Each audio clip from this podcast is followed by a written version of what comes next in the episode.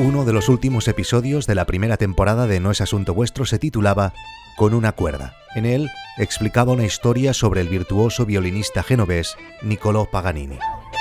Durante uno de sus conciertos, en un auditorio romano, un sonido extraño salió de su violín. Debido a su intensa interpretación, se le había roto una cuerda. El director paró y la orquesta se detuvo. El público se quedó en silencio, pero Paganini continuó tocando. Mirando su partitura como si nada hubiera ocurrido, continuó exprimiendo su instrumento. El director y toda la orquesta, completamente descolocados, volvieron a ponerse en marcha intentando seguir al virtuoso. De repente, otro sonido parecido al de antes perturbó de nuevo y de pleno toda la sala. Otra cuerda del violín rota. El director volvió a parar. La orquesta también se detuvo y Paganini siguió con el concierto como si nada hubiera ocurrido, consiguiendo sonidos imposibles de su violín ahora ya de solo dos cuerdas. Aunque ya estaba todo el mundo flipando, no se podían imaginar lo que iba a ocurrir a continuación. Paganini se agarró los huevos y gritó al público: ¡Me coméis todos la polla! No, no es broma, se rompió otra cuerda. El director y la orquesta se detuvieron una vez más.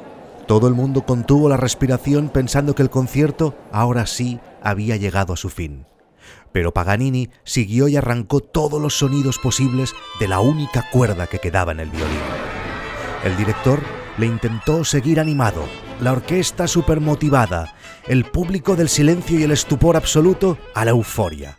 Paganini acababa de realizar uno de sus conciertos más épicos, y entre los ensordecedores aplausos del público levantó su violín, que tenía inscritas las palabras nómina sacra, y gritó hacia el público, y ahora esto sí que es verdad, ¡Con una cuerda!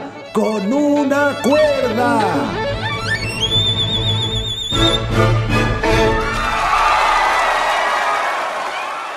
En la primera temporada de este podcast utilicé esta historia para explicar que estábamos a punto de lanzar Guide Dog y que lo hacíamos con solo una cuerda. Por aquella época todo nos estaba yendo mal. No funcionaban los subtítulos de las apps por culpa de Vimeo, las negociaciones con los primeros productores fueron mucho más largas y complicadas de lo que esperábamos, porque claro, nadie conocía Guide Dog por aquel entonces. Apple nos rechazó las primeras versiones de las apps y además nos pedía mil detalles. Fue un desastre. Pero aún así lanzamos con una cuerda.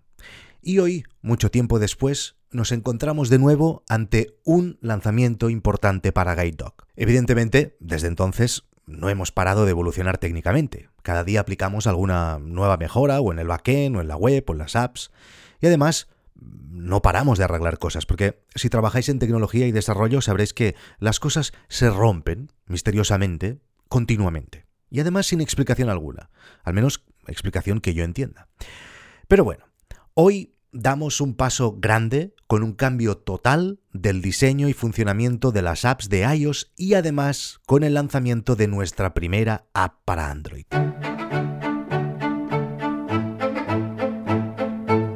La sensación y la ilusión que se siente cuando lanzas un nuevo producto al mercado es maravillosa. El día de lanzamiento es uno de los mejores días de todo el proceso de creación. Es la liberación después de muchos meses de trabajo. Es una sensación fantástica. Tienes ganas de que la gente lo vea, que la gente lo comente, que lo comience a probar y te dé su opinión. Y a partir de ahí, pues empezar a analizar los resultados y los, eh, las reviews de la gente y los comentarios. Durante el proceso de creación de un proyecto, si tienes la suerte de disfrutar de lo que estás haciendo, vives cada día en la satisfacción de dar pequeños pasos hacia tus objetivos, pero sin duda, desde mi perspectiva al menos, hay diversos momentos álgidos que son los mejores. Uno de ellos, como digo, es el que vivimos hoy en Guide Dog, el lanzamiento de un nuevo producto, y diría que este momento se iguala a dos otros momentos que sí o sí vive todo emprendedor. Uno de ellos es el, día que tienes la idea. Ese, día es fantástico. Y, los días que vienen después también, en los que no dejas de darle vueltas a eso que has pensado. Y, cuando llega el día que, que te decides y, te aventuras a tirarlo adelante. Y luego está el día que te sientas, y este es muy importante, delante del ordenador o con una libreta, a pensar un nombre y a pillar un dominio. La magia de ese día es también indescriptible. Recuerdo perfectamente la noche que reservé guidedog.tv en Don Dominio, que por cierto patrocinan el episodio de hoy. Creo que ya lo he explicado alguna vez en No es Asunto Vuestro. Era el día antes de Navidad del 2012. Estaba solo en la cocina de casa con una copa de vino y recuerdo ese momento con un cariño increíble. Y es que creo que, no lo olvidaré nunca. Evidentemente no es lo mismo, pero es casi como cuando escoges el nombre de un hijo. También tengo muy presente el día que acordamos con mi mujer el nombre de nuestra hija. Todos mis dominios los tengo en Don Dominio. Los descubrí hace más ya de 12 años, esto lo he mirado, y desde entonces siempre los he utilizado a ellos para todo. Están en Manacor, son majísimos, tienen un equipo de soporte interno genial y si tienes algún problema, y yo he tenido pocos, pero siempre que lo he tenido, te contestan enseguida y con mucha eficacia. Son baratos, siempre que he comparado el precio he visto que tienen los mejores precios, al menos lo que he visto yo, y como digo, estoy contentísimo. Y ahí tengo todo, victorcorreal.com, nosasuntovuestro.com, guidedog.tv, etc. Todo, incluso el dominio de mi hija, que es una de las primeras cosas que hice después que decidimos que se llamaría Valentina. Los dominios son muy importantes, son una parte esencial de nuestra identidad en Internet y, por lo tanto, pues nuestra identidad en el mundo. Por eso es importante también que estemos contentos con la empresa que nos lo gestiona. Y aparte de todo esto que os acabo de explicar, también me han pedido que os diga que tienen todo lo que necesitas para iniciar tu proyecto online, dominio, hosting web, cuentas de correo y certificados SSL, que nunca he sabido qué es, Destacan por su facilidad de uso, sin tener grandes conocimientos puedes registrar el dominio y crear tu web usando WordPress, instalado en unos clics desde su autoinstalador de aplicaciones o usando la herramienta de diseño web Web Constructor, todo incluido de forma gratuita en sus planes de alojamiento web.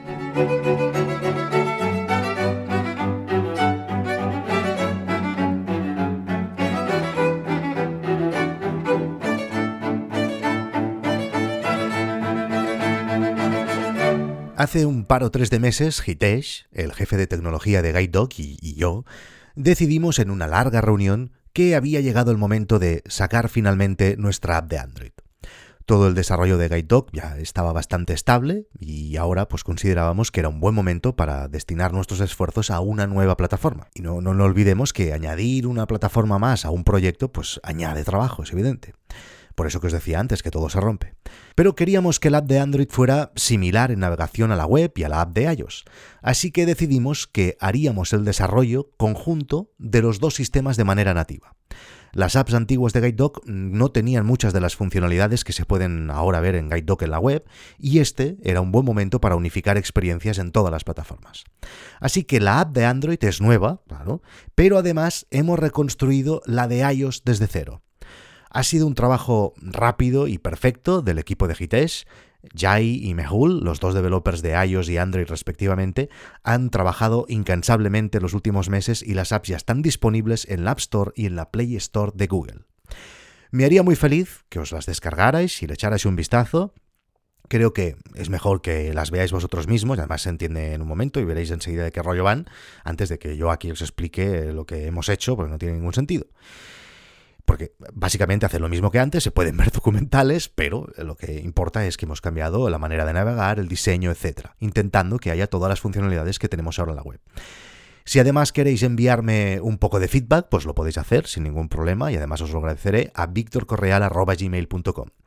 Y ya lo que sería espectacular es que dejarais una review en las stores, ¿eh? eso sería genial y supongo que nos ayudaría a destacar un poco en estos primeros días online de las aplicaciones. Después de la publicación de cada episodio de No es Asunto Vuestro, eh, esto no lo había explicado nunca, pero Hitesh me obliga a enviarle una traducción del texto en inglés. Y él se lo lee y escucha el episodio a la vez en una lengua que no entiende. Es una manera curiosa de seguir este podcast, de hecho me parece una manera maravillosa de agradecer por su parte. Así que, como sé que me estás escuchando, Hitesh, y leyendo a la vez, me veo obligado a decirte, Gracias, Hitesh, por este trabajo genial que estáis haciendo en Guide Es un placer trabajar con vosotros. Y al resto de oyentes también os digo que si tenéis alguna idea de proyecto, el equipo de Hitesh está disponible, aceptan otros proyectos y seguramente os podrán ayudar. Me contactáis a mí y yo os derivo a ellos sin problema.